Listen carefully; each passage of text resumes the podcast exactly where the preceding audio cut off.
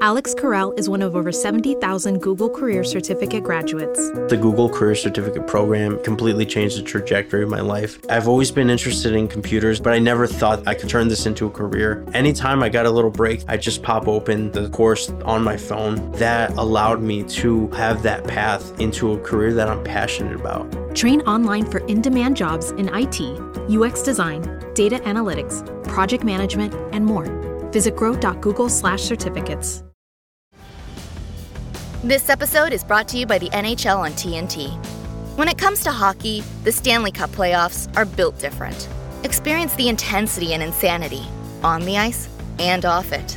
Starting May 5th on TNT and TBS.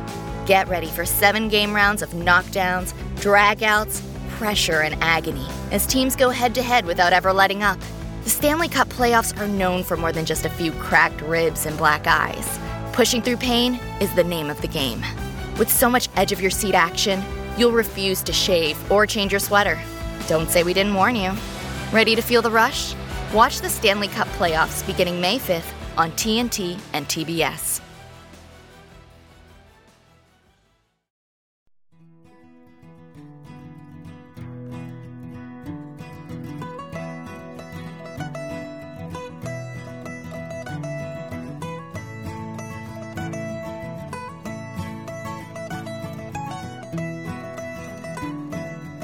We supposed to do? Cliff's not here. Oh man, Cliff. Cliff, you're left missed us- already. Left us in the dust, man. What's up, guys? What's up, yo? Uh, we are short crew tonight. We are without Cliff, so uh, We're yeah, just trying to make it happen. we don't have any conservation articles today. Nope, it's, it, conservation's not happening. No, We're done with conservation. no, I'm just kidding. we don't care. people's ears don't have to get blasted by the explosion tonight. That's true. There you go. uh, well, guys, welcome to our podcast, Honey Hole Hangout. We talk about fly fishing, hunting, great outdoors, things we like to do, spending time outside, hanging out as friends, drinking whiskey, Baseball? baseball. We were talking about baseball. Dude, we've been talking about. Oh man, yeah, I love Uh, baseball. talking about basketball, Yeah. talking about man, Texas Tech. Texas Tech. Don't put us in a box, man. Uh, we yeah, we're all tech crew tonight with Cliff not being here. Right? It's kind of nice. Yeah. Um, but we're glad you guys are listening. Um, we are a podcast. We just like to hang out and have a good time, and uh, we hope you guys enjoy it. Um, I don't know if everyone knows this, but we we do accept listener submitted questions, so you guys can uh, like Instagram us a question or email us a question, uh, or send us an audio recording like Woodtip does, which we don't have one for this week actually. We don't. Um, but you guys, if you guys were to send us an audio recording, if if it's appropriate for the podcast, and we will play it. And if it's not On the air. appropriate, we'll uh, we'll listen to it and then we'll we'll paraphrase. Yes, that is correct as well. So, but let's uh let's move right into our whiskey review. Oh, we're just jumping right into yeah, it then. Drew, you just poured, so I was like, you know what, whiskey review. Before we do that, Ian, are you drinking anything interesting tonight?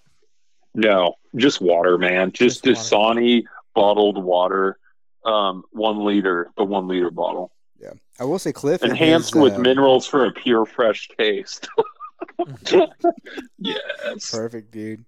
Uh, Cl- Cliff did bring us some fancy LaCroix before you headed out. Yeah, And man, this limoncello one, that's it pretty tastes, tastes pretty like tasty. tastes like a lemon cookie.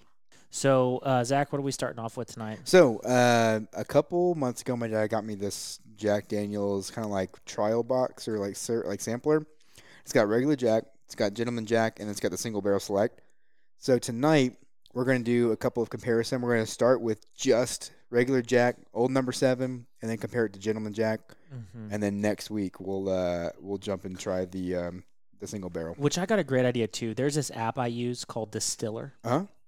It's fantastic because you can go on and see, you know, they do like professional reviews and then they do user ratings. Oh, So people can vote. Yeah, yeah. And I was like, you know, I I like whiskey a lot. Mhm. I don't necessarily have like the taste profile to like pick up everything that is going on. If somebody tells me I'm not what i'm pro- tasting, I can usually pick it out. I'm the same way. And we're not professional whiskey reviewers. We just like to hang out, have a good time, All right, drink try brown- different stuff, and water. I can tell you if I like it, and I can tell you if I don't like it, but much further than that. So I thought this would be a good idea to keep a running list of what we've tried on the podcast, because I can make folders and stuff like that. And this is good for you guys if y'all like forget what you've tried or go to a restaurant and you want to try something, but you know it might be an expensive. You know, you can kind of like figure out the taste profiles and what it's rated and see if it might be a good fit. So um, we're doing like traditional Jack Daniels first, Yep. which I will give uh, the expert review and the overall user. Oh, I like this idea. Yeah, yeah. yeah. So, and this will maybe make our pod uh, whiskey reviews like a little bit more actual, Informal like or a little more formal. Like, yeah. and instead of us being like, "Oh, this is good, I'd buy a bottle," uh, I'd drink this.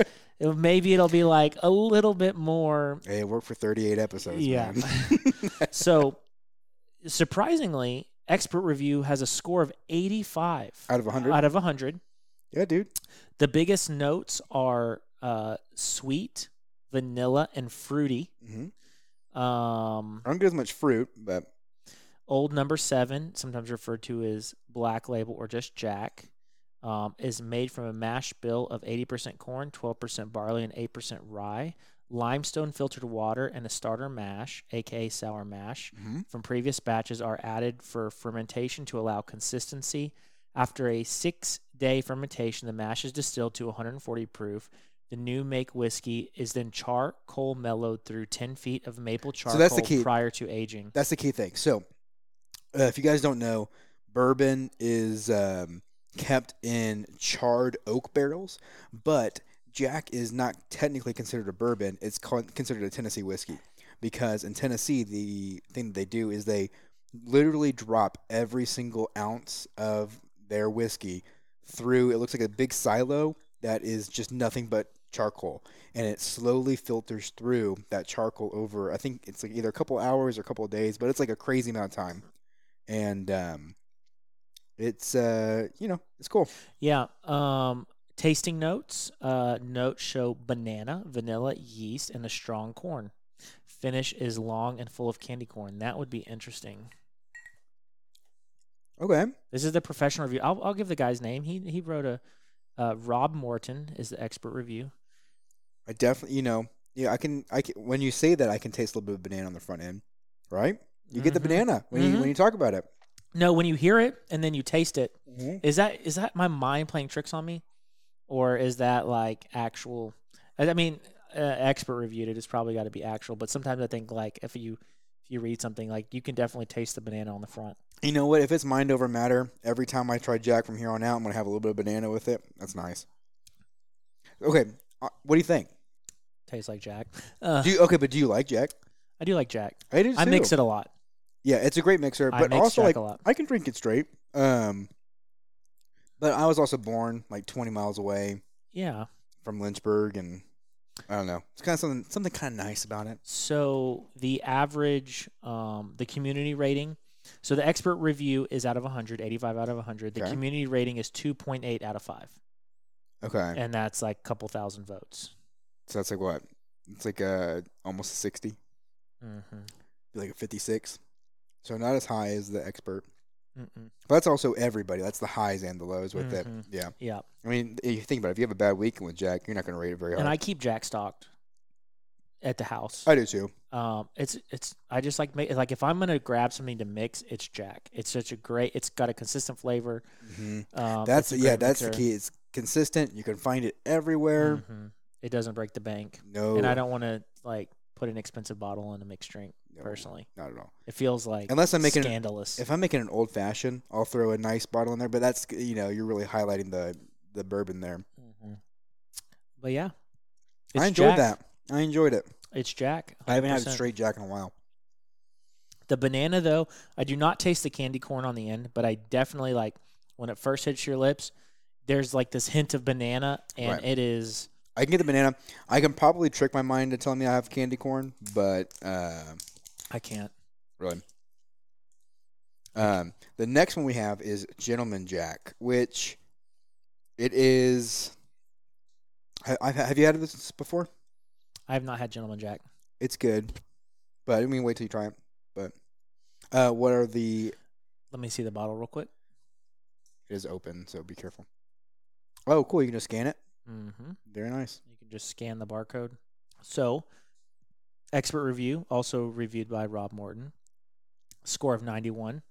Really? Um, same notes, sweet, vanilla, and fruity are the highs. It gives you, it gives you like, it's kind of cool. It gives you like a bar graph Oh, of, of, like, like, what the, the flavor profiles. So it's more sweet, more fruity than anything. Not super floral, not tart. mm-hmm. Oh, that's really cool. Yep. So you can like if you know you like a certain flavor, rich, full, oily, herbal, spicy, sweet, salty, vanilla, floral. Like if there's a certain flavor profile you like, you can kind of use this app to find whiskeys that you like. Um, Gentleman Jack was first introduced in 1988, and after tweaking the recipe slightly, reintroduced in 1990. The difference between it and Jack Daniel's Old Number Seven is a second pass through sugar maple charcoal filter after it's um, after it's matured in new char oak barrels. Gentleman Jack is bottled at 40% ABV. Okay, so regular Jack is charcoal filtered, then barrel aged, and then then it's bottled. Gentleman Jack, charcoal filtered, Tennessee style, Mm-hmm. barrel aged, and then charcoal filtered again Correct. after it's been aged. Yep. Tasting notes. The nose, palate, and finish can be summed up in one southern dessert your grandmother's banana pudding. It's got it all from the homemade vanilla pudding to the vanilla wafers and sliced bananas. There's even, um, I won't get into that. Um, yeah, I haven't tried that one yet. But what do you do? You get the banana pudding out of that one? to be honest, a lot of people don't like Gen- Gentleman Jack just because they say it's not super flavorful. For a bottle that's not super expensive and I can get every single day, I like Gentleman Jack.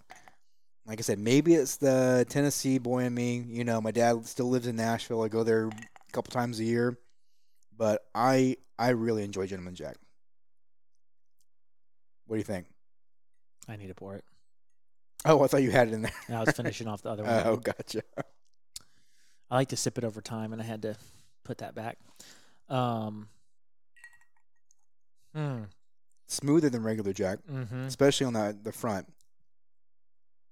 Hmm. It's sweeter. It is definitely sweeter. Yep. I think it's an easier drink. It definitely is an easier drink than, than straight Jack. Yeah. Sweeter, smoother, maybe a little less flavor. Yep, that's what I'm telling you. It has, people say it has less flavor than a regular Uh, than regular Jack. Yeah, I would agree. hmm But it's not bad. No, I still enjoy it. This is an easy drinker. If you're like, if you're somebody that's like, man, I'm not really a whiskey drinker, hmm this would be fantastic. Yep, it's a great way to start. I mean, to be honest, when I started drinking it straight, that was one of the first bottles I bought, Mm-hmm. and um, just went up from there. You know, Yeah. so it's a. Gr- I would say that's a great beginner bottle. Uh, score expert review 91 Okay. out of 100. What about the people? Uh, community rating 3.5 out So, of 5. A little bit higher than the Mhm. regular Jack, almost by a full point. Okay. Yep. Well, cool. I like that app. I forgot that I had it because I was using the app to keep track of Ones we've tried. scotches I've tried Uh, okay. Because I wanted to try a bunch of different scotches. Like, so if I go to a bar, I just pull the app out and like, what do you have on the menu compared to what have I not tried? Gotcha. And I'd get something different to try it. Yeah. Um, and then I'd put it in my notes or something like that so I could remember because it's it's hard. There's so many different options. It's hard to remember. Yeah. Especially when you've been drinking a little bit, it makes it harder to remember. a couple drinks in, and be Yeah. like, "What do I have?" what do I have again? Yeah. Cool. Um, let's move into our questions. Let's do it. Ian, you still with us? Yeah. Sorry, that bourbon review went a little long. So I asked about questions or hot takes. Mhm. Um, hot take: Wood tip drives a Tesla. That would a Maybe. whoa, whoa. I don't know how to respond to that. um, I don't I know. feel like you think Woodtip would get the Tesla truck? That's a good question. Well, thinking you guys don't know about Wood Tip, he's just super environmentally conscious. yes. So is he? Yes. we're making it canon. I man. mean, Yeah. I've met him, but yeah. did it come across straight as? Maybe uh, we should let Wood tip respond to this in the next episode. that sounds good. um, whenever uh, whenever he sends us a new audio recording. So, wood tip: Do you drive a Tesla? And would you ever drive a Tesla? What do you think And what about are your opinions of Teslas? Right? Another. Oh, these are all wood tip. Hot Can I get my opinion real quick? Yeah, absolutely, Ian. I have no problem with the technology in the type of car. I just want something that can either haul or go off road, or I can go on fishing or hunting trips. Well, dude, that's why I like that new Jeep 4xE. Exact, exactly, man. Yeah, like man. I feel like people are kind of always. This is just Ian's take, right? I feel like people are always kind of arguing about electric versus gas versus hybrid, and I'm just like, you know, man, I just want something I can go on adventures with. Right. And I dri- I do drive the F one fifty. So And realistically, man. uh, But there's people that like Tesla's their perfect vehicle. oh yeah, So I have no problem with that. I just think like I don't. I Hey- think the conversation about like the future of cars should be. I think people choose one side or the other, and it's like most things, it's too divisive. I have no problem against that. right. Well, But also for me, I- realistically, yeah. At Yeah, some go ahead. realistically, at some point in our lifetime, and I'm not saying the next 20 years or whatever, but we're probably gonna have, um, we're probably gonna have a point where over half of people who drive cars drive some sort of Oh, electric for car. you know? sure. Like I, I, my neighbors have a, and I do not live in a nice neighborhood. Have an electric car. I have no problem with that. I just want to see like an electric, like Truck or Jeep Bronco. or yeah, yes, yeah. exactly. No, I get it. Yeah. You smell something interesting? Yeah. Uh, because one of our questions was, I don't necessarily. Well, I'll ask it and then we can see where the conversation goes. Okay. It's 420 today. Yes, it is. Someone brought that to our attention, Okay. The Okay. uh, in our in our question segment. Uh, does anyone have any funny stories? Man, I don't indulge personally, but are we just gonna go You here? did tell no, Ian. You did tell your story about the Guadalupe. I would consider that like a appropriate funny story. Yeah, like I don't indulge uh personally. Um, you know, we probably shouldn't get into that too much, but I I'll just say this. I have met people on the river who did and I they were nothing but friendly and hungry. that's all I'm that's all I'm going to say. I think that's pretty good. Yeah, and you guys can go back and listen to that episode where Ian tells his uh, story about getting yelled at and some Yeah. some people came Yeah, to yeah. the rescue. Uh, there is an interesting aroma in the garage right now, not from us, but someone is definitely partaking in. Uh, Oh, like a neighbor? Just holidays. yeah, yeah.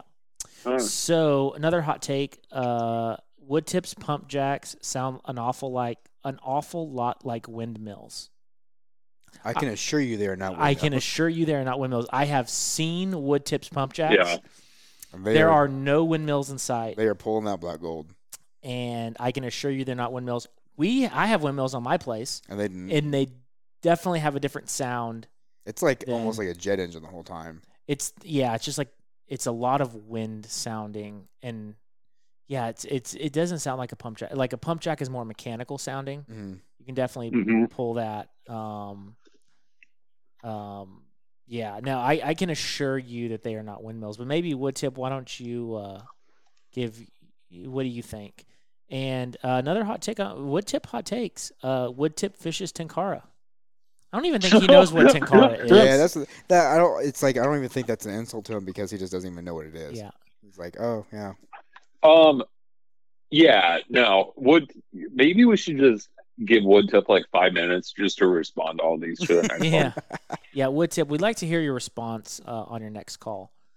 Uh, we will, if you need a little bit more time than three minutes to respond to these, we will. Uh, we had to we had to give wood tip a limit at one point um, because his calls were a little long. But what tip, you can you can pass your three minute threshold if you're responding to these questions. So, um, all right, that was all of our questions. Oh, okay. So, I went to South Padre. yeah. Tell me about this story. So I went down to South Padre, uh, drove down on Thursday. I have a buddy named Brian who lives down there, who's a guide.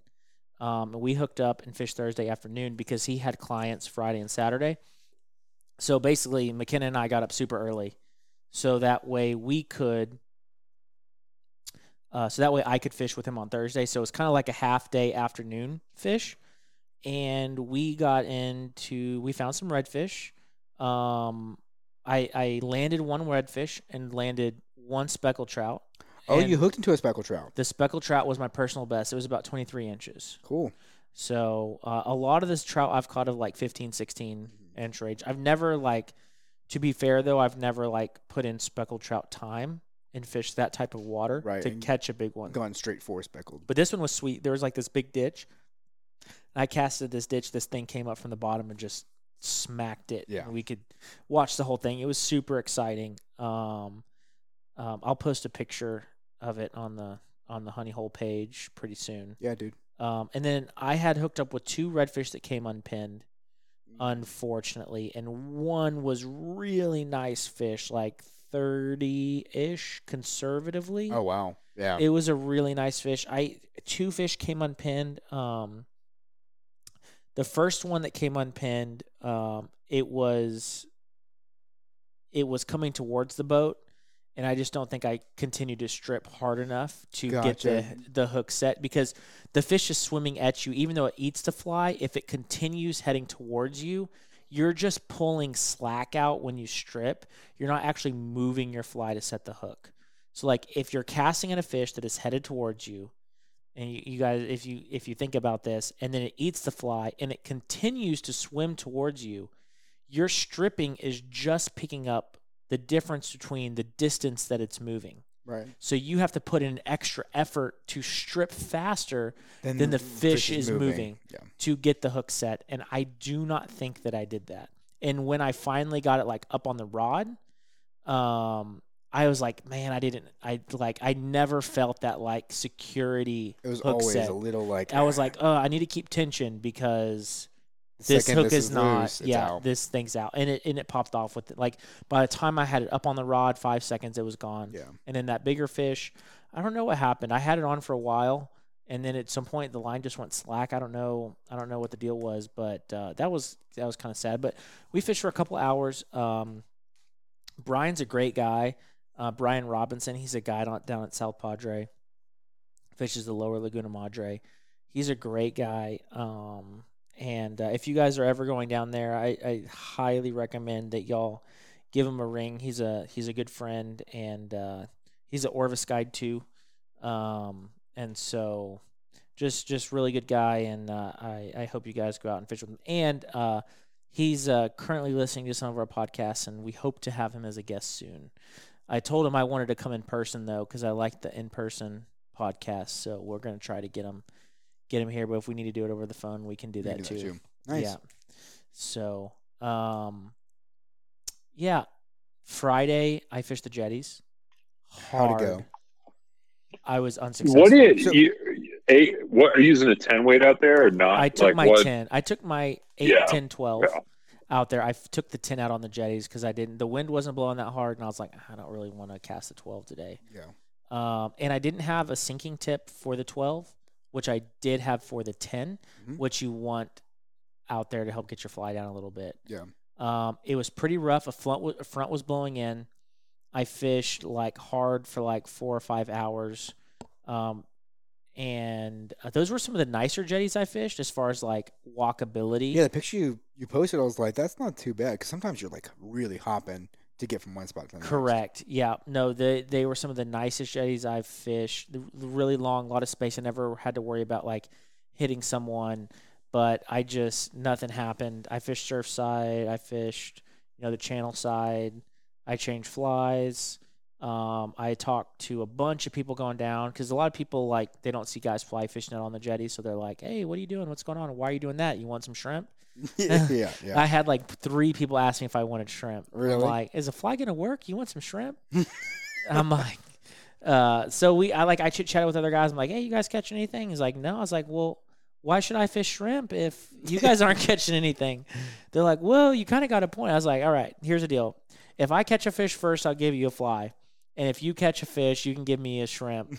and I'll fish. I'll fish with the shrimp. They're like, all right, all right. So it's like a little competition to see Yeah, who yeah. could get a fish first. Um, and I, I, man, nobody out there was catching fish. I don't know if it was the front was blown in, was making things weird.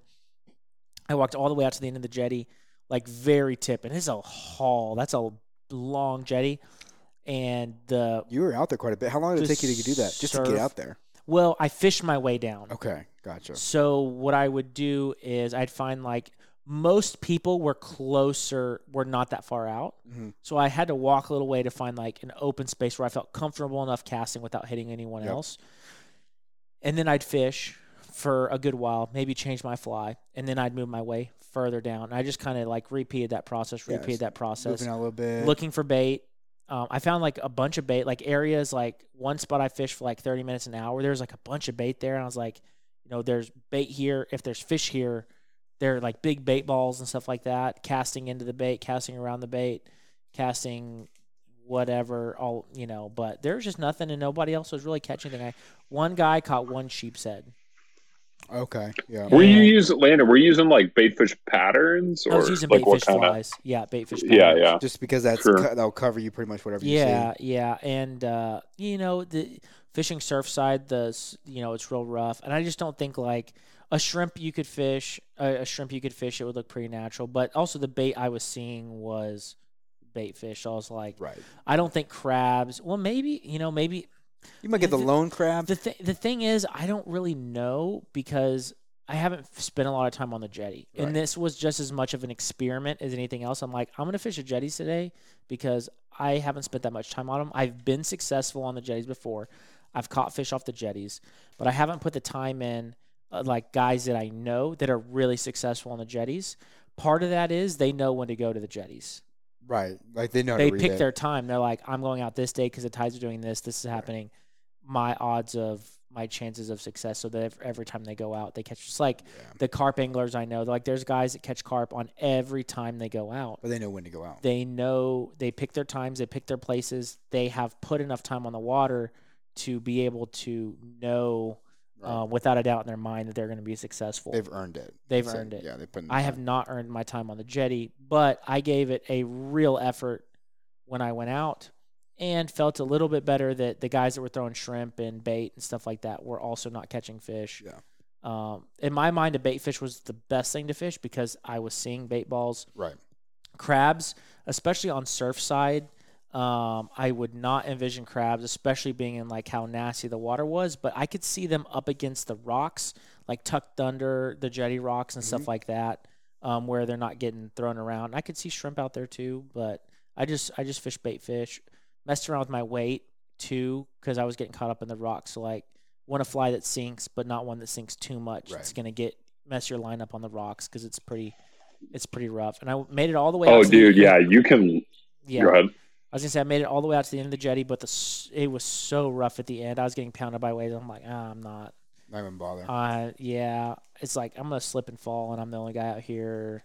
You know, they were pretty slick, and I was like waves over my head crashing down. I was like, yeah, I'm not gonna. I'm gonna oh, move. really? Yeah, like the front was blowing in, and the surf. Like I never fished. I had intentions of fishing the surf. I never got in the surf because it was like red flags up the beach, no swimming.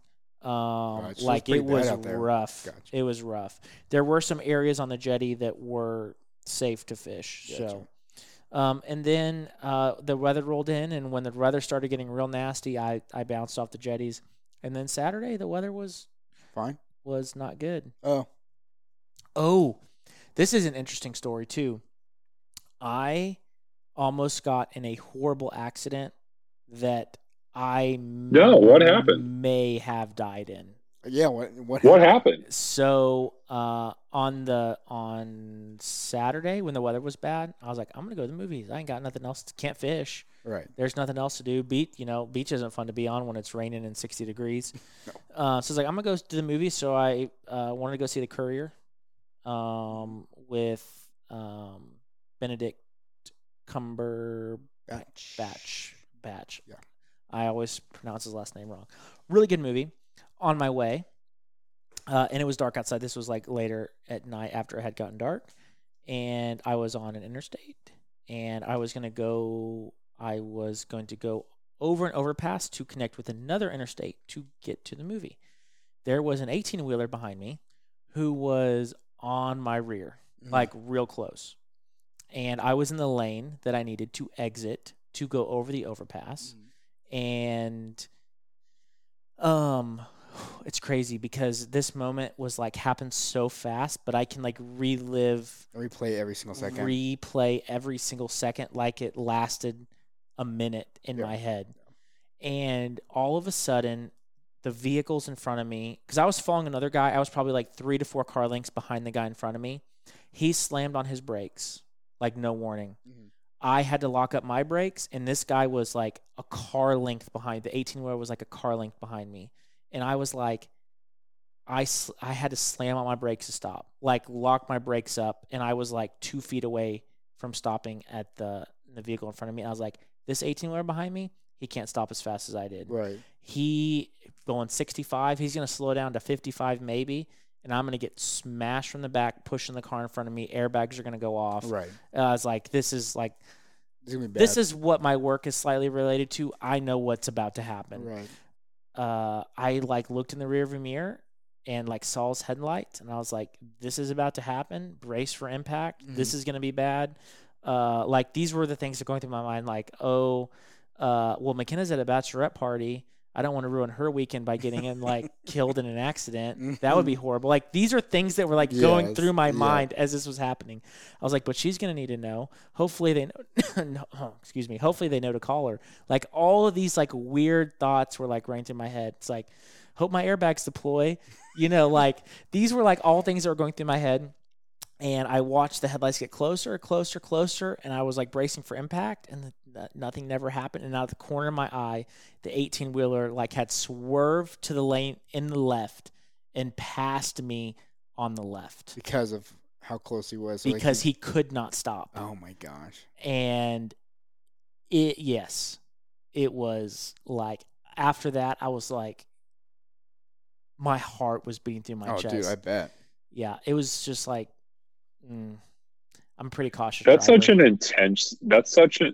I mean, yeah, those situations are always so intense. Like your body has a physical reaction, like Yeah. to the danger, Yes. yeah, like fight or flight. Like yeah, the adrenaline's pumping. yeah. No, my adrenaline was pumping. I'm just like, what the heck just happened? I'm so lucky right now. I was reading about that. Like, I'm not a psychologist, so don't quote me, but like in really intense situations, like, yeah, your body, like, like you can subconsciously have a reaction and your body like pumps. Yeah, obviously everyone knows this. It pumps adrenaline and stuff. But I always thought that was like really fascinating how it can sense danger like that. Mm-hmm. Yeah, man. It oof, even thinking about it now, and it was like probably five seconds tops. You know what I mean? Like realistically, but like I can relive these like thoughts I was going through, like in Mhm. all these things I was thinking in that five. Did it seconds. feel really slow? Oh, dude, it felt so slow. Like you're, this Yeah. whole time you're just thinking Like it's gonna things were moving in slow motion. It's Yeah. like it's gonna happen. It's gonna happen. Uh, these do are all the you things do you feel about. like you could do you feel like like the event was in slow motion but the thoughts were like you could like experience them at a greater speed i don't know how to say this What- like you can think a lot of things quickly Well, in my- slow motion I if am that makes sense surprised at how many things I was thinking about in that Yes. moment. Yes. But what had happened was such a small amount. Like realistically, that whole incident from the time of me slamming on my brakes to it passing me on the left would have been like realistically five seconds tops. that's what i'm trying to communicate. Like you can But think I about so many things. all of these thoughts like are my airbags going to deploy is this going to happen mckenna's at a bachelorette party i don't really want to ruin her weekend by dying. being in a hospital or dead uh, this has been a good life uh, Oh my you know what i mean like those are all thoughts that You like know went through had- my head Yeah. and to think about that many different things in that moment is kind of like as i think back to it is kind of crazy but That's crazy. yeah, so that was my weekend. Um, South Padre was fun. The weather was a bummer. I really wish I could have wade fished the bay for a day or gotten into the surf. My goal was to like, I'm fishing half a day on a boat. I'm gonna I'm gonna fish the jetties for half a day. I'm gonna fish the surf for half a day, and I'm gonna wade fish the bay for half the day. I'm like I'm gonna check all the saltwater boxes in my three days of fishing, and I got to check two boxes based on the weather. Yeah, So for sure. I got to see a great movie. It was good. Oh yeah, it was great. Good. Yeah. So, um, yeah, yeah. Uh, you guys do anything interesting? No man, just watching baseball. Cliff went to TAC. He's not here to talk about it. Total Archery Challenge. Oh yeah, we'll have to ask him about it next week. Um, we'll have to talk to him about it next week. He did pick up my T-shirt for me since I had bought a ticket. So, Couldn't go. uh, Did he place? You know. I don't think you place. I think the only competition they have is that one for the truck Gotcha. that you have to pay like fifty, hundred dollars a shot for. I think other than that, it's just like you just go test your skills. Gotcha. I think they have a scorecard you can take like in your group, and depending on where you hit, you can score. But it's not for anything. I think all the things they give away are raffles. So if like you came, you get a raffle ticket. You know, you because I think Cliff got binoculars last year, but it was purely raffle. It wasn't skill based Gotcha. based on how we did. So, um, one thing that we would before we get into our articles, which I think is our next thing, hmm uh, we should talk about. Cliff's not here to defend himself, so we won't hit on him too hard. But the, uh, his Cliff's conservation corner last week, he was pretty fired up because some people had not posted and reported on the fact of the Alaska caribou and moose hunting And They ended up reporting on it. and they ended up reporting on it. So if Cliff was here, we would give him a hard time and I'd get after him a little bit. And uh, he was pretty fired up last week. But uh, I think we need to report that people have been reporting on it. They have. Also, to be fair, our podcast came out after these people had reported. So, in some sense, their information got out first before Cliff's information did. So, you know, to be fair to them, they had reported on it. Their information got out before ours did. Although before he left earlier, he was pretty adamant. I said on this date. he wanted to make sure that uh, that we knew that he did. that that we they- but he was pretty fired up on that um so we will question cliff on it when he's live in person that way he can defend his honor and we will get after him about it you guys can be rest assured so you guys ready to move into our articles for this week Heck yeah, dude. All yes, right. sir. ian you're up first buddy Okay.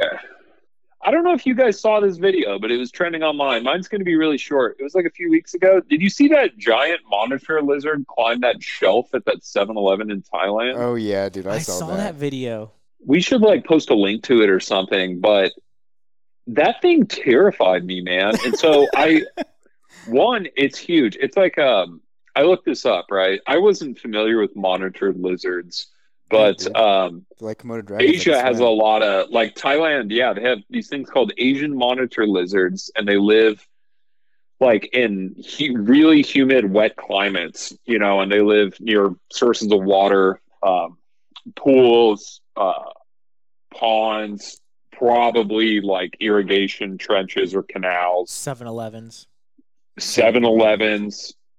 They can live up to twenty-two years in captivity Mhm. Um, or 20 plus years, and they can get like five and a half feet in length. Like that is huge. And I guess they're somehow related to the Komodo dragon. Yeah, dude. Um, they're all uh, like species. Are of, they like, all? big lizards? Yeah, they're, yeah. But basically, a 7 Eleven employee, and this has kind of been on the internet a lot, shot a video of, I think it was a 7 Eleven employee, that or a customer, shot a video of this thing, and it's climbing up this what appears to be like a several foot high shelf and just spilling stuff and then it just climbs on top of the count or the uh the shelf and just stays there i'm And- curious what snack it was chasing like what snack was on the top shelf yes that it was no like yeah I gotta get that. Yeah. that is the real Why not? question landon like was it going after m&ms or like gummy bears Or like maybe like a dead rat. yeah who knows Who knows? Maybe Um, just Doritos. bask in the sun. You know doritos commercials Hey, you know right. what, would you do, what would you do well if you're a lizard you climb the shelf That's right. We're not supposed to be. that's like have you guys i mean i've seen stuff at zoos but that's that's so interesting that there, there's creatures that big that like, i don't know Oh yeah, like monitor lizards. Like sometimes you see snakes. You're like, how are you that big? We should post a link to it. If you're listening to this podcast, Google giant monitor lizard 7-Eleven and it'll you'll find it. Honestly, it kind of freaked me out, guys. I'm not gonna lie. Like I kind of maybe because I don't live where these kind of creatures live, but Or that you know of. that you know of that's true. what kind of snacks do you guys think it was after? Oh, uh, Maybe those like little powdered donuts that you find at gas stations. Yeah, powdered. That'd be a good lizard little, snack. right? Can you imagine like, a little? First off, like all the like a little lizard with like all the powder around his face would be kind of cute. Mhm. But then like I like to imagine that he would stick out his tongue and would go through the donut. You know, There you go. that'd be kind of weird. I like to think Doritos. Yeah, You know, You know, just the man, I always- What would you do? cheesy Dorito nacho cheese. Not, of course. Yeah, Cool Ranch is o- is uh, no comparison. Cool Ranch is okay. Cool Ranch, like I always if I buy hundred bags of Doritos, ninety eight are gonna be nacho cheese, and two out of that hundred are gonna be cool. Like really, one day I'll be like, mm, Cool Ranch, I'm down. But yeah, ninety. might be like 50-50. really, Yeah, maybe maybe 60-40 Cool Ranch in favor. really. Yeah, do you like Cool Ranch. This episode is brought to you by Cox Contour TV. Sometimes it's hard to decide what to watch, but Cox Contour TV helps make that decision easier. Enjoy live TV, on demand programs, DVR recordings, and music all in one place. And only with the sound of your voice with the Contour voice remote.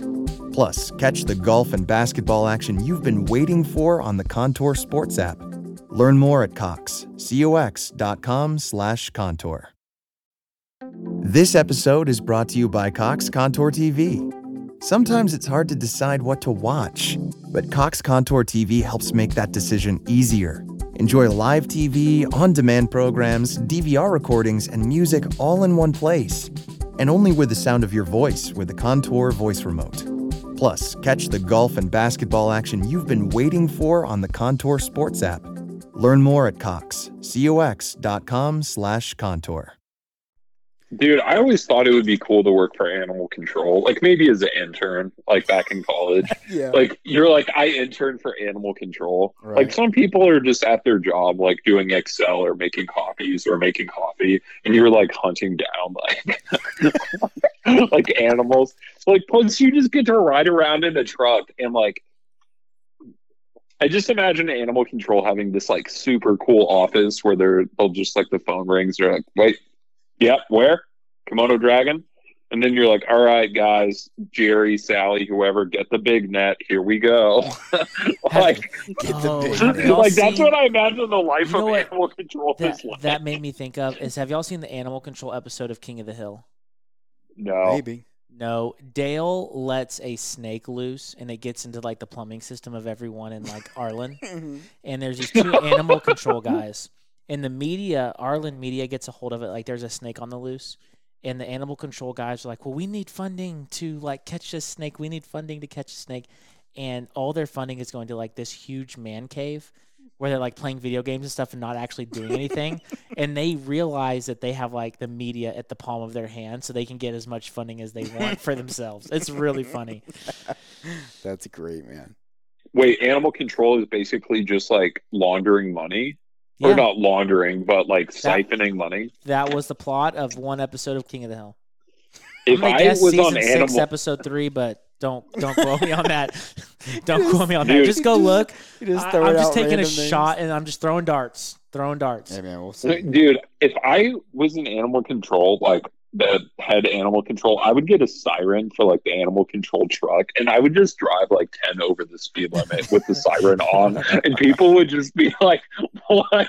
Like, can you imagine getting past? Like, where is that guy going? That would be a great job for Cliff. Cliff would be great animal control. If you hear All when you hear this, Cliff, when you hear this, just like catching raccoons and stuff, Cliff would be all about that. Well, let's uh let's move on. I think we've uh uh thanks for sharing that. Yeah, dude, Ian, I like that. That was pretty neat. Huge monitor lizard. I saw that video. I was like, this would be a cool story for Ian. Yeah. Um, you want me to go next? Yeah, you want to? Yeah. Okay, let's Creature. Watch is always last. It's a fan favorite, so we should keep the suspense going so people listen longer. Hey man, everybody likes Creature Watch.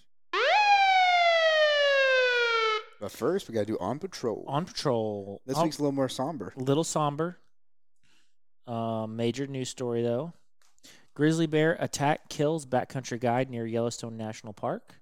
By uh, I got this article, although there's about this story has been reported on by like a hundred news sources. So if you Google this, you could find an article. This one was reported on by USA Today, um, written by Ryan Miller, uh, written nine hours ago. A Montana wilderness guide with a love for the outdoors died after he was mauled by a grizzly bear, likely defending a moose carcass near Yellowstone National Park. Charles Carl Mock, age 40, was attacked last week while fishing north of West Yellowstone near a campground. Uh, Mock died at an Idaho hospital on Saturday. Mock sustained significant scalp and facial injuries during the attack, the sheriff's office said in a statement. According to Montana Fish, Wildlife, and Parks, Mock was alone when the attack occurred. Though he did have bear spray with him, it is unclear if he deployed the bear spray, the agency said. Rescuers spent about 50 minutes searching for Mock before they located him. Mock was transported via a rescue uh, toboggan and snowmobile, then taken to the hospital in Idaho Falls. The day after the attack, wildlife experts with the Montana Fish, Wildlife, and Parks surveyed the area and encountered a bear that charged the group. Despite multiple attempts by seven people to haze away the bear, it continued to charge. Due to this immediate safety risk, the bear was shot and died about 20 yards from the group. So they're basically saying like This is probably the bear that this is attacked him probably the bear that attacked. because it had the mentality to attack. Yeah, correct. Group of seven people being loud with the appropriate equipment, probably horns and stuff like that, because Right. they're, you know, looking for this bear to see if it's a threat. Yeah, and I saw like a lot of comments and stuff on this this article, not from USA Today, but just like I had originally seen it on Facebook and had read some of the comments. Um, but there were, yeah, yeah. Did I- Fish and Game, uh, Fish and Game have no, to, there uh, were people that down? were disappointed that the bear was killed, but I don't think they realized that the bear was they- actively charging. And they do that every time there's an attack. Unfortunately, They they have to Yeah, every because time- apparently, yeah, exactly, Ian. Right? Zach, they have to, right? Because if it hurts one human, they're more likely to do Yeah. it. Exactly. Every single time a bear or a mountain lion attacks and hurts a person, um, they always go and they always uh, have to put that animal down. Um, That's what I I read or heard. Yeah, it they're it. I mean, they're basically guaranteed to do it again, right? Right, because because they can't, especially in those high, and that uh, you could you could make the argument then that well maybe people shouldn't be going out there, you know, but the the argument is once that creature gets like isn't doesn't fear people anymore, it won't ever fear them again. It'll just keep going back. That's like what they're Yeah, saying. and also like I mean, just the size comparison, man, between a, a bear and a human being. Like, come on. They had said in the article that the reason he died, well, I mean, the bear attack, obviously, but Right. uh, he had suffered a stroke after his surgeries. So he had made it to the hospital. They had performed emergency surgeries, and then he had a stroke as a result of this injuries from the bear attack. Gotcha. Um, let's see, more than 700 grizzly bears live in the greater Yellowstone region, according to the National Park Service. Um, How many? 700. Okay. They Yeah. said it was growing too. Hey, Oh, Cliff, you're back. Whoa, whoa. where did you come Oh from? man. Magic man. Um, yeah, I was listening to a podcast today, and they were saying that the. Are y'all just talking grizzlies? But that bear the attack bear that attack in weekend. Yellowstone. Uh, but yeah, they said the grizzly population in Yellowstone specifically has been on the inc- incline Really? over the past few years. Yeah, for the Cliff, why is that on the decline? no on the incline, so they're going. Oh, up. on the incline. Oh, fantastic. Um, the only thing that I can think is that it's just being better managed and uh, low low impact on them.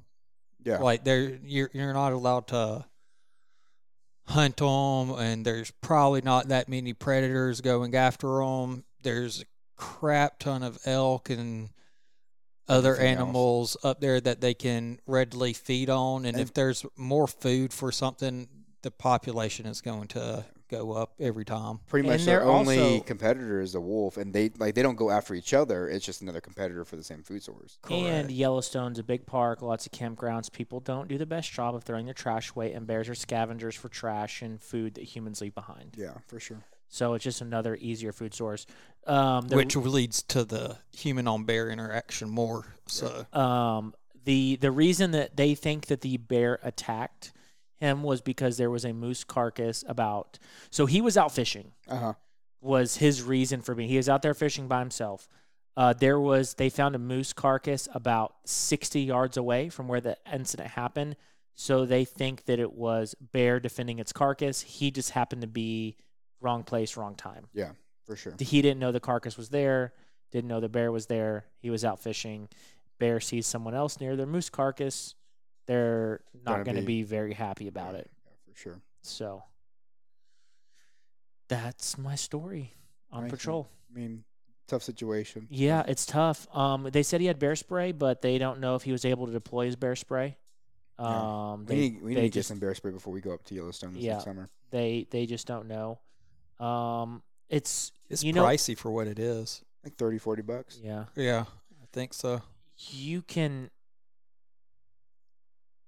Oh, I forgot what I was gonna say. Like I just completely lost my thought for some reason. I mean, you can get like uh, bells and stuff, but I'd rather pay the 30, 40 bucks, Yeah. whatever it is, to. The bear, the bells, I've always just seen people use them. I've never used them. I've never used bear spray. I've never had to own it for any reason. Um, but the bells, I think, are just kind of like an indicator. Yeah, they're More to, so. to let them know that you're there. It's not like a. Well, you don't so- wear it necessarily on you. Like I would put it on like a food sack that you put up in the tree or around your campground, so it brushes up to warn you. Oh, see, I thought That's you put like on your like your backpack as you're hiking. That way, the bear's like constantly hearing that, like, oh, hey, something unnatural's coming. I mean, I guess that would work. it's like cat but- bells. Like you put cat you put bells on cats that way you know where they are. They can't like Right. sneak around without you knowing. Yes, that's why you put it on yourself when Yeah. you're out hiking. That way, they can hear it. I've never seen it used that way. I don't see why you couldn't. Yeah, But I also know like people walk around, and say, "Hey bear, yeah. hey bear." Just kind of talking the whole time. Yeah. Mhm. Yep. Um, I think like going out to like a wilderness area by yourself, you know, if you can, it is always ha- good to have another person with you. yeah, for sure. Especially in a situation like that where two people making a bunch of noise standing up to a bear um, Might be different than one. might be a different scenario. Or, you know, two people might see more. You know, someone gets mauled, you can get to the authorities faster. There's just a lot of good reasons to go out into a wilderness area with another person. So that's all I'm going to say on that. Yeah, for sure. So before we get to Zach's article, Cliff, uh, we have two things to talk to you about. Number one, would you ever work in animal control? Like as an exterminator. Yeah, maybe. No, like Yeah. as a Like, no, it's, you know, some guy, somebody calls you because of raccoons in their attic, and they need somebody to go wrangle it out, So or not an exterminator, but maybe just like a wild animal expert. yeah, like a wild animal, like an animal catcher Was for like a the city of San Antonio. Was this a question? It is a question. We're asking you. Yeah, we're asking No, you. but was if I, it were a to, if I were to write question? this down, it'd have a question mark at the end of it. Oh, Cliff, I said I want to intern at animal control and just drive around in a truck with a siren and just like go catch stuff. No, I think if you wanted to do that, you might as well just do like a ride along with the police or something like that. Um, Yeah, but I want to go catch like skunks and raccoons and stuff, dude. Right. Giant cats.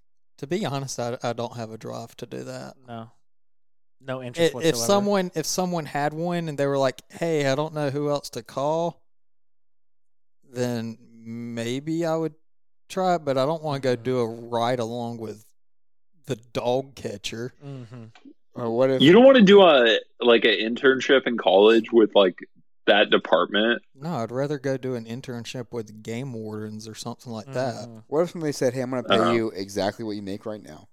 You don't have to work weekends." Oh God, then I'd do it. Change the scenario a little Yeah, bit. exactly. I mean, like, because like at that And all you have to do is catch animals. That's right. yeah, man. at that I, you know, I don't know what they make. Maybe they make more than what you're making now. Mhm. You go ahead and make a big old doubt it. career switch. I doubt it. I doubt it too. yeah, me too. But, But, uh, You probably get like you probably get like a sweet pension though. You're like, Yeah. check this City out, pension, animal city control. benefits. The- yeah, having, having that retirement The thing that I think- is nice. the thing that I think about with it is if they made like as much as me, they're not getting called all the time, so you're getting a little bit of downtime to do other stuff. It'd be like being on call, so you got to be around, but you're not necessarily working. You'd be Yeah. responding like dog attacks and stuff like too. Dog bites someone, you have to go. Yeah, you have to go pick them up. Yeah, then yeah, exactly. Yeah. They wouldn't want me as animal control. Why did you pet all the dogs? I probably would, Hey, but puppy, like you're not that bad. if You a dog like here. bit a kid, it'd just be like this thing's going down. Dang, Hey, they That hey, we just to. had a story about them putting down a bear because it attacked someone. But it's different with dogs, huh? I- it's because different with dogs, man. I I, can't own a bear. Bear can't Well, look me you- in my eyes. you We can't have a connection. Uh, have you ever seen Winnie the Pooh? so okay, so we'll move on to the next thing. We would would you like to discuss your article from Oh, last week? Hey, one second. I want to put a timer on this. You got two minutes to discuss last week. yes, If you want to make any amendments. if you want to make any amendments. I still stand by what I said. Um, Mm-hmm.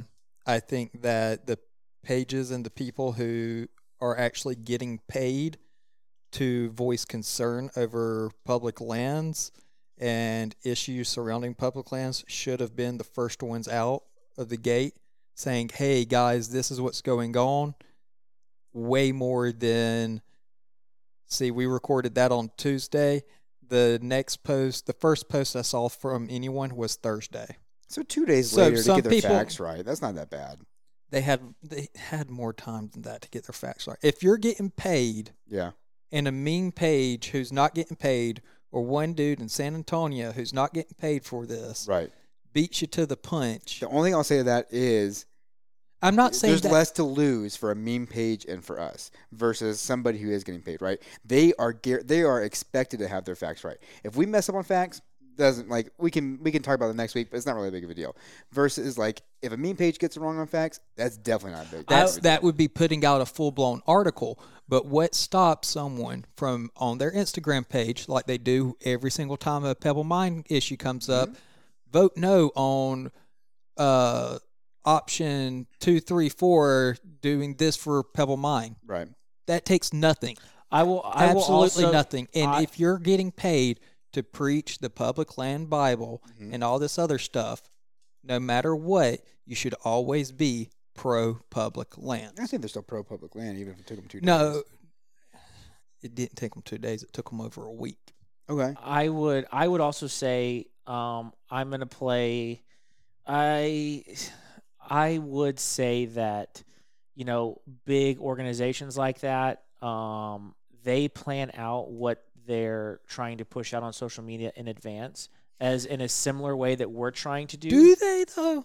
Because the ones that I've known and been a part of and seen the back end of stuff pushed out some stuff without really knowing all the consequences that actually affected the state of Texas. No, I know what you're saying. That was more not really well thought out, but it was still a campaign that was pushed out by the state organization, That was probably Wh- planned planned and pushed out. And that. what I'm saying is that um, people, you know, like, hey, on Monday we're to do this post. Okay, it's a honey hole angling. On Tuesday we're to post about the podcast that came out. On Wednesday we're to post, uh, you know, a picture. On Friday we're to do Cliff's. Uh, Feeder uh, Friday. feeder feeder pick Friday, and then on Friday or Thursday we're going to post about Ian's article that he writes on the website. It's like we have these pre-planned out days where we post things on social media, even getting to the point to where I dislike getting to the point where I dislike posting on social media. So I'm asking you guys to send me pictures and posts so I can schedule them one day of the week so that way they go out. I'm just saying like big organizations with even bigger marketing campaigns than we have are having meetings. What are we going to post on this day? What's important right now? How should we do it? And they're having meetings and do it. So I don't think the expectation is an article comes out and we're going to post something the same day It's is not- necessarily realistic. it's not necessarily an article coming out. Outdoor Life had the ability to go research all this information, which was publicly out there. These organizations who claim to have boots on the ground, their ear lobbyists, and all this other stuff to the ground should have been as pre previewed to that information as the author of the Outdoor Life magazine's uh, journalist on it. Now, they don't come out after the article. They should have come out beforehand or whatever when all this stuff was first being pushed out because it's not like they're like, hey, we're doing this article out. Mm-hmm. Like the state of Alaska and the federal government, you know how slow they move on things. So how long has this information been out there? Like legitimately, the information that the article of out, and this is the last thing we're going to say before we move on. Yes. How long was that information available before Outdoor Life wrote an article about it? I don't have a timeline for mm-hmm. that to say definitively. I would not bet money on how long it's been out, mm-hmm. but I will say that I would be willing to say at least a week to a month that Okay. that information had been out there. And I'm not saying that these organizations or these people on Instagram needed to say a full blown give us all the information about it or anything like that. They should have made their constituents or the people that support them, the people that pay them Paid memberships, members. they should let those people know what's going on. Mm-hmm. It just seems like a non-issue to me, man. Like it, it's like uh, coming out with stuff on Tuesday versus coming out on Thursday. And I know it might they had a week, right? But like realistically, could they have? Could anything have happened in a week? No. It came out on Thursday with a call to action, right? Maybe that call to action wasn't available the week before. But that call to action, it just doesn't depending seem on like when that big they of a deal, dude. Like it just doesn't, man. Like a couple of days for it, like to be putting these people on blast, but like they're still doing their job. They're still going out there doing like finding the articles, finding the information. I think you're giving them too much leeway. Maybe so, but it's just I don't know. Hmm. I don't know. Because the vote is legitimately three days from now on it. Who votes on it? Alaska residents. I, I guess, but or it would be like the senators and stuff like that, because it said call your Congress people. Mm. Gotcha.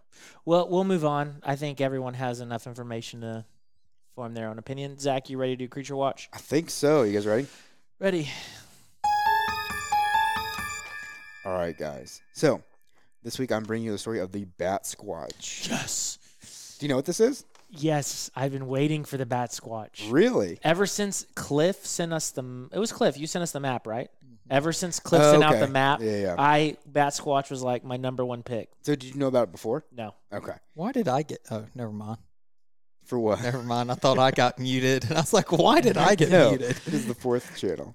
Um, so Zach didn't want to hear you talk about it anymore, so we just muted you. got the power, Cliff.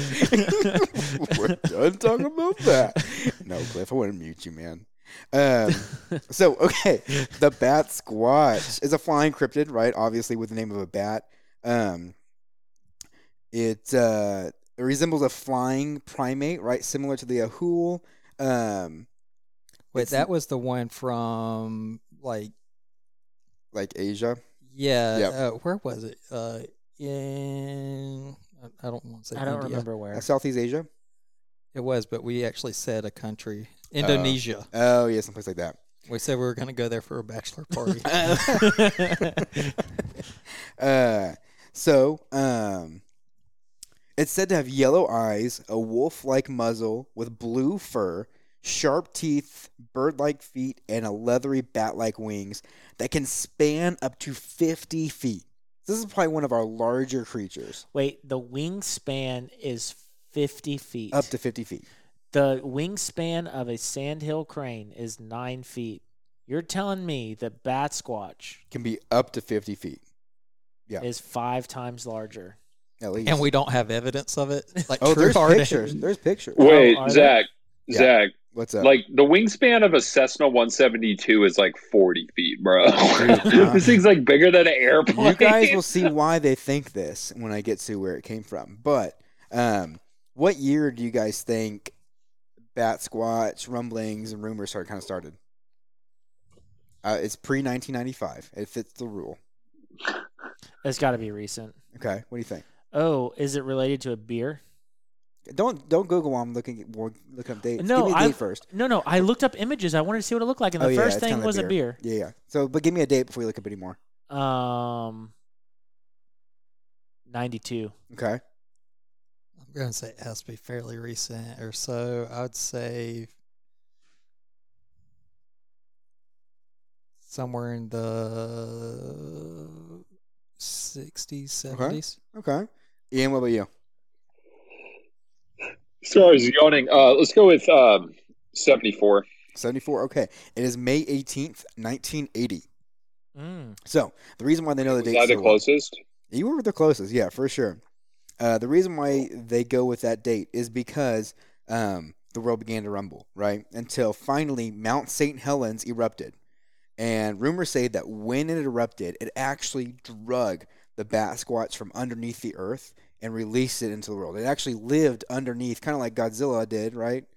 Um, until it actually erupted and then the Bat Squatch was me think of that. released. What's that? What's that creature from Lord of the Rings that Gandalf said do Balrog? not pat? The Bal- the Balrog. Yeah, it makes me think of that. Yeah, right. Um, Or mole people. or the mole people, right? Or the lizard people, right? Uh, so yeah, it's kind of cool though. Um, so right now, like it's mainly around Mount St. Helens. Uh, we're like northwest uh, United States.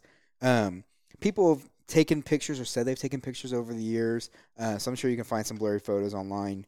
Um, but what's weird about the Bat Squatch is it actually has telekinetic powers, uh, where it has the ability to control cars, radios, and TVs, and a way to lure people out depending on uh, on what they're doing. See, my thing is, if it's that big and that recent, there would have to be There's a grainy some photo sort of for you. photos, like true photographical evidence of it. Right, if it's that big. or if it's that big, for you. like it's flying around. Oh yeah, It'd be flying around and you would just hear it. Seattle area.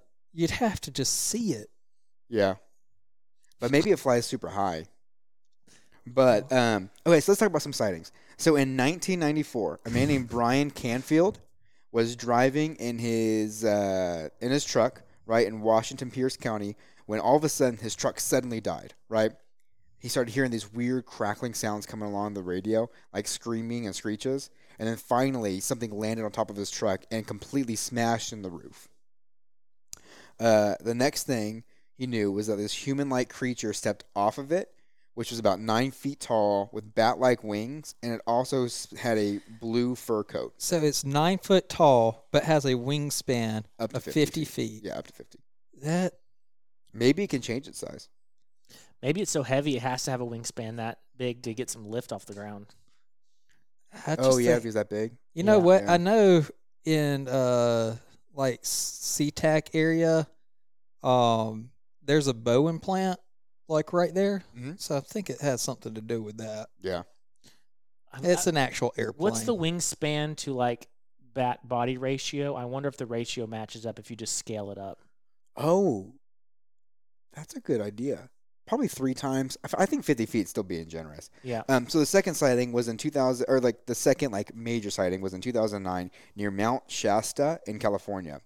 Several hikers were out and they witnessed a huge creature with these leathery wings. And these are the first people who said 50 feet.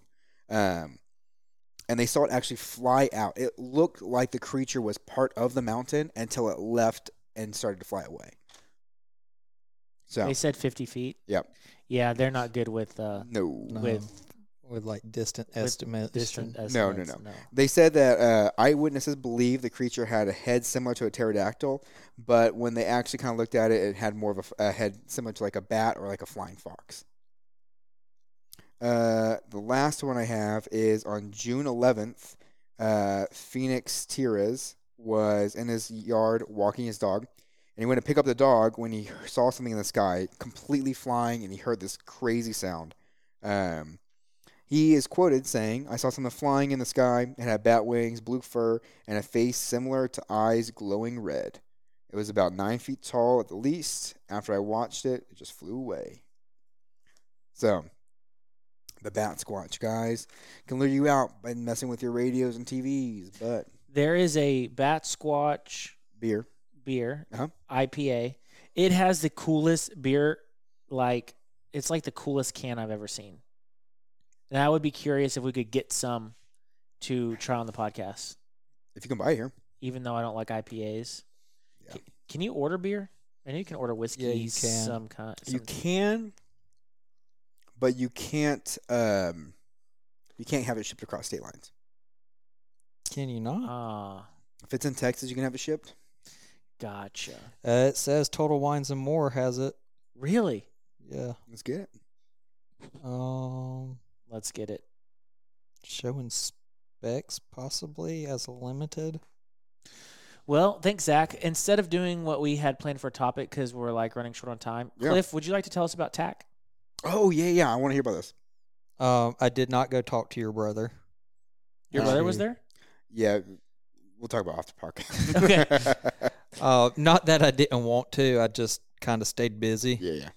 Um, I didn't shoot as well as I would have wanted, but I didn't shoot as bad as I would have expected with my bow string messing up Yeah, last yeah. Monday. Did that Uh, little Nick give you any issues?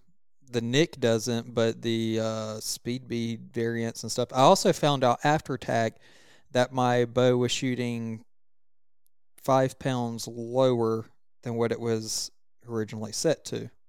Because think the string, stretching? the string stretches Okay. over time. If it's a new string, it will stretch. Gotcha. Um, which I should have checked that, but I didn't. So instead of shooting 65 pounds, I was really shooting about 59 and some change Yeah. pounds, um, which would also cause a drop. I don't think that that was necessarily the drop issue, considering I would have been sighting my bow in the With that week before with that considered. Right. Um, Was it windy? It was pretty windy on Saturday. wasn't it? they there were some gusts Yeah. and stuff that you had to account for. I did have to let, let or drop down a couple of times and let it die, and then pop back up. yes. Um, overall, I lost only three arrows. That's good. Um, I had allotted myself eight, and I really would have been okay with losing about four. Um, when I say I lost arrows, it's not like I missed the target necessarily, and they just went way over, way under, way left, way right. Um, one, I or two of them on shots two and three. I blew up arrows, Mhm. so they hit rocks either right above or right under the target, and just exploded the arrow. Yeah. Nothing left. Um, and then about shot 23, there was an alligator, so low ground. Um, with shooting glow, it was kind of like a super difficult shot. I made it into foam, but it did hit some of the rocks that it was sitting on, and it scraped up the back end of the arrow. Um, Do you think like you went you were shooting down on it and so it like went through and hit rocks or do you think it like no, it went straight and like kind of skidded rocks and into the Mm, target. Gotcha. Um, I would have said that that arrow, after noticing the damage, I wouldn't have used again, but I used it for the rest of the tournament because I had two more shots. I noticed it on shot 24 that it was messed up. Did all right on 24, so I shot it on 25, which was a armadillo target, and it hit just in front of the armadillo target and then launched itself up and into the woods. And I was like, oh, I wasn't going to use that Yeah. arrow again, so I'm not bothering looking for it. Mhm. So it, it wasn't bad. Can you have an arrow bust on the bow? Like while it's stationary, Mm, probably not. Maybe, but once you let it go, it, the it string could. could bust it. It could, and that was a n- nervousness as if it if the arrow would have blown up. Like when I released it, I mean, it could have gone through the pad of my hand. It wasn't smart to continue to use it, hmm but I was like, oh well. At that point, like I have one more shot. I don't really want to waste another arrow and mess it up. Right. I know this one's done for. But it's not Cliff Cowart condoned. I would For our not. I would not condone it. Yeah. No. Like Was in it a, fun? In a pinch, but It- yeah, it was fun. Did you shoot for the truck? I did not shoot for a truck. it's fifty bucks for the ticket. I didn't even check. Gotcha. the The thing with like shooting for the truck is like, a if I'm shooting low anyway, and it's kind of like not like Well, you're not sup- sighted in for that range anyway. I already know you're not No. because you don't have tape on your. That that's true too, and knowing that I'm dropping and it's not like super consistent, why waste my money? Mhm. Yeah, And that's you're only like it's really not only a waste of money if you a actually think you can do it, b you can actually do it on the reverse bullseye, and c even if you did it doesn't mean that you win the truck. What they do is you get entered into a raffle with every other Cliff Cowart. who- person. I wouldn't say that. Um, every other person who did the reverse bullseye in the country, and then they draw your name out of a hat. What is rev- what do you mean by reverse bullseye? Because I thought it was just you hit a bullseye. So What is a reverse bullseye? you want to be closest to the center. Lines don't necessarily count. Like normally in So ar- you want a target archery, Perfectly centered pretty much bullseye, eh, where Nor- it's not touching an outer ring. so like last week when we had Preston on, Mm-hmm. if Preston shoots and it splits the four and five ring, Mm-hmm. it goes to five. Gotcha. Like the the smaller circle always gets it if it's on the line. Even if it just hits the line. Right. But most of the arrows in the four, if it touches the line, you get the points for the inside. ooh, that's getting nitty gritty, and I don't have the answer for that. Okay. Okay. But I would say if it's on the, if it's if they deem it's on the line, then it's going to go to the smaller circle. okay. Um, with that being said, I don't. I'm not that good, so I wasn't going to waste my money on it. I still had fun with TAC. I shot with some good buddies and had a good time. Blood sugar did go low, so I had to sit out a couple of shoots while I snacked on some stuff. I think I only skipped two rounds. Mhm. Um, so what they have? There's several different uh, courses, and each course has like 20 shots on it. Twenty five. Okay. Um, How long did it take? Mm, we started right at twelve thirty, and we were probably done right at four. Oh, Oh, you didn't start till 12:30? Man, our race ended at like at 12. I should have ran over. Um, I thought you guys I were had a ticket for you. Yeah. as soon as I got off of the course, though, I did buy beer, and I was like, I'm done. I, I drank that walking back to the TAC facilities, Uh-huh. and then rested up a little bit. Went put my bow up in the truck, and then uh, walked around a little bit more, and then I was like, because I was thinking about staying for the after party, and then I was like, nah. Everyone I know kind of left, so I ended up coming on back here. Gotcha. Well, cool. Anything else you want to mention? Thanks for picking up my T-shirt. No problem. I did put your name on the my name on the raffle ticket that they gave me though. Did you win? I don't know. What was the raffle so. prizes? I don't know. No. There you go. It was just a ticket. They said write your name and phone number on it. You're And I like, said "Okay." okay. I'll do it. And then I said my buddy Landon paid to be here, but his wife said no. no, I said uh, he's unable to make it, but he wanted me to pick up all his uh, like T-shirt. swag pack and everything. They said, "Oh, let me ask if that's okay." And the guy that the lady asked said, "Yeah, that's fine. Just pull his name out of the thing." And then I said, "What about his ticket?" And she's like, "I said I'm going to write my name and phone number on this ticket." and she's like, "Okay." Tickets Nice. paid for. Dude, Would you be win able to a. sleep Uh, at night, no, knowing that you won something on my ticket. no, I would have said that that's my ticket. I didn't know which one was which. Mhm. Ian, what were we gonna say? they need to raffle off. Sorry, I'm in my truck. They need to raffle off like a ride along with the dog catcher, dude. That would be so sick. I would, I would enter the crap out of that raffle. Ride along with animal control. we should do a game warden ride along. That'd be cool. Yeah, they kind of stopped it for COVID. COVID, but uh, Yeah, we need to. I don't know if they're continuing We need have to do picked that. that. back up yet or not. We should all go to like a different area. Like someone go to the Would coast and TPWD take like all four of us in one truck, like No. with the No. podcast equipment? No. I seriously doubt it. No, no, no, no, no. We'd all we'd all go with. I've done ride-alongs before with uh, DPS, um, and some some city police before. They're super fun, um, but yeah, they would not do that. There's a lot of safety precautions and stuff. we'd Yep. all have to go like either separate days or with separate people. Um, but I would be very interested to do that. That'd be super fun, Mm-hmm.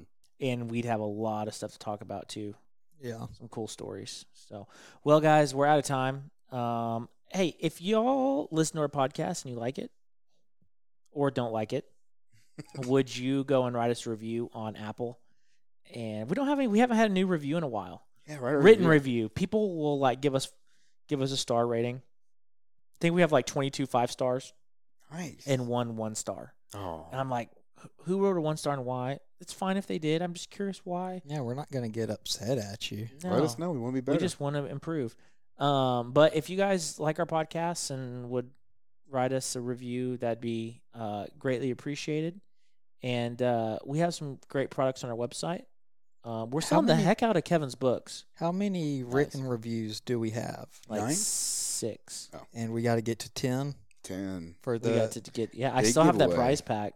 between. I'm not 30, falling back on my word though. I said ten in the beginning. I'm sticking with We ten. gotta get ten. There's no reason why we don't have ten. yeah, ten to or thirty dollars to a million. yeah. Is what we somewhere in said there. somewhere in there. Probably closer to thirty, but You never know. Hey, Zach, are you working on any cool stickers you'd like to like tease right now? Uh, the only one I need to work on now is the um the moon one. But I think we already talked about it. The moon one is sweet. Yeah. That Well, you haven't finished favorite. all the segment stickers. I need to do that. I think you have all the mock-ups, but not the official. I have on patrol and creature watch mocked up. I still need to do C four and neat things. I just need to mock up those two.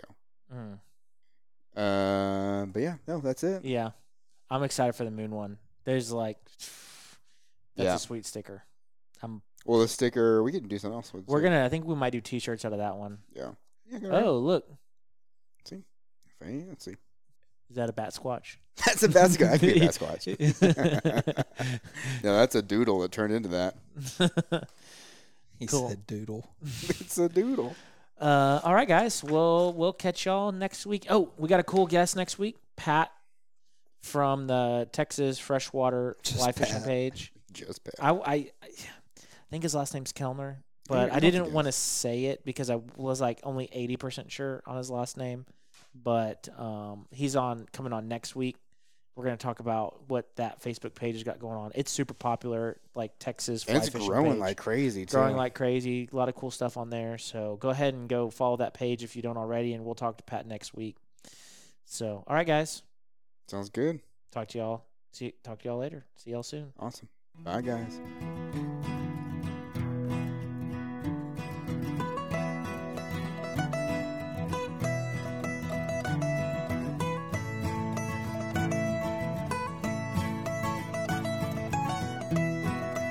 Bye. Funny every time. Dude, that scares me every time. like every time I just like, oh, like